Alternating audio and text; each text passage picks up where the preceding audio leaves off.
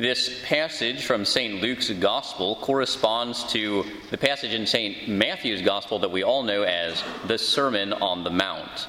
Uh, but in St. Luke's Gospel, it's actually the Sermon on the Plain.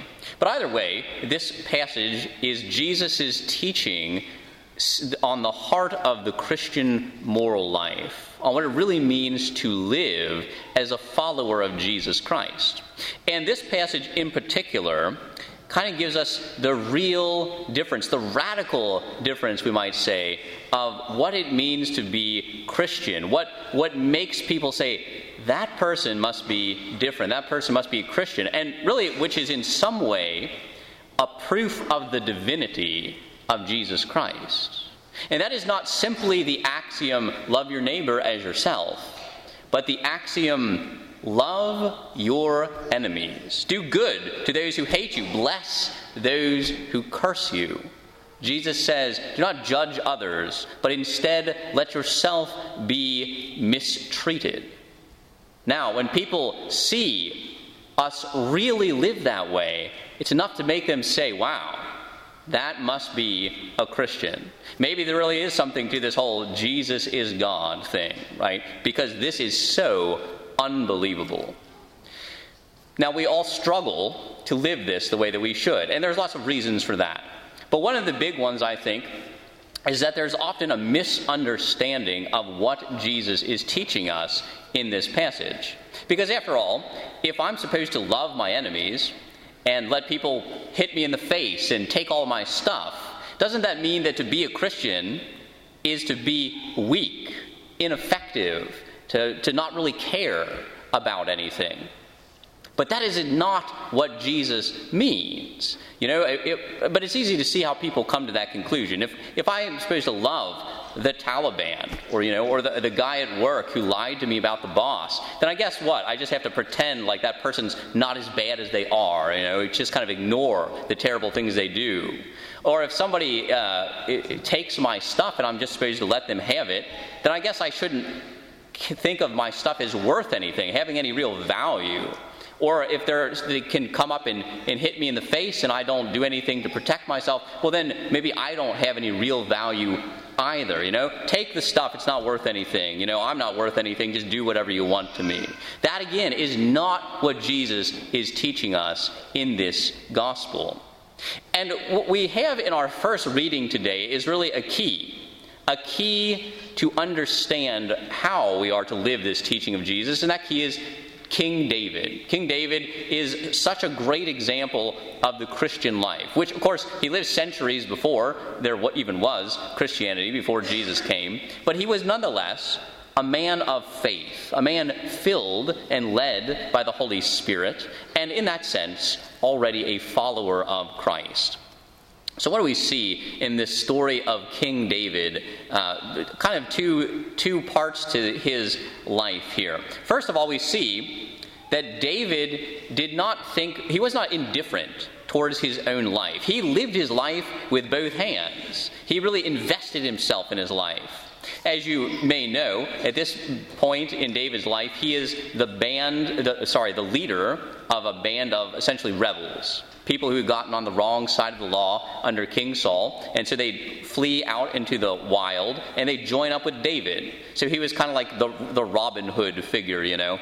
And he was in charge. So when King Saul comes out with his thousands of troops to hunt them down, he could have easily said to two of his uh, two of the guys in his group, you know, Harry and Larry, go out there and reconnoiter, see what the enemy is doing.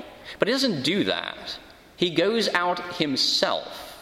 He, he values and finds purpose and meaning in his own life. And he sets himself some really high goals. He's not afraid to shoot for really the highest possible achievements. So when once they're out there scoping out the enemy camp, that's not enough. He doesn't say, "Okay, now we see the layout." He says, you see these guys here? These are the king's bodyguard. They're like the best soldiers in the whole army. Let's sneak past them, you know, and find the king, right?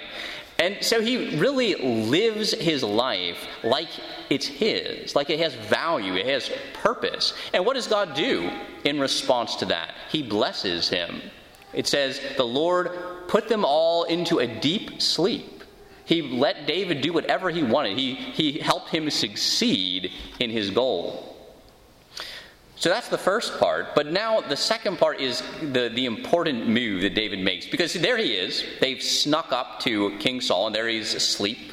And uh, then totally in David's power. And this could be the moment that saved all of David's, uh, you know, saved David from all of his problems. He could kill King Saul, and then he wouldn't be after him anymore. And probably David himself would now be the king.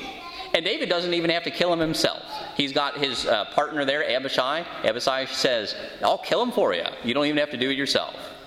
So this could be it. But instead, instead, in this climactic moment, instead of thinking about himself and what would be best for him and what would allow him to achieve all of his goals, instead, David thinks about what will bring the greatest glory to God. You see, that, that is the definitive Christian move. And obviously, also the definitive uh, Jewish move. But for us as Christians, because we know Jesus Christ, because he has come and died for our sins, when we think about what brings glory to God, we're able to understand that in a somewhat different way. And so that's what David's real question here is How can I glorify God? Do what is best for God. And he doesn't kill Saul because he is the Lord's anointed. He does take his spear and his water jug. Why? Just to show everybody how glorious God is, what God allowed him to accomplish. And see, that, my brothers and sisters, is the way that we are called to live the life of the Christian as well. If we've got enemies, we should fight against them with all of our strength. If there are people out there who hate us and want to curse us, we should do our very best to defend ourselves against them. If people are out there in society going around slapping people in the face and stealing their stuff, we should work together to bring an end to violence and crime and drug abuse and poverty and all the things that put people in situations where they act that way. So we should see our lives in that sense as truly valuable, bought by the very blood of Jesus Christ. But, but, when despite all of our best efforts and the use of all of our knowledge, we still become to that moment where someone harms us personally, that is the moment where we are called to make that Christian move. Not to simply ask, What do I want done? What is best for me, or even what is really the just thing to happen here.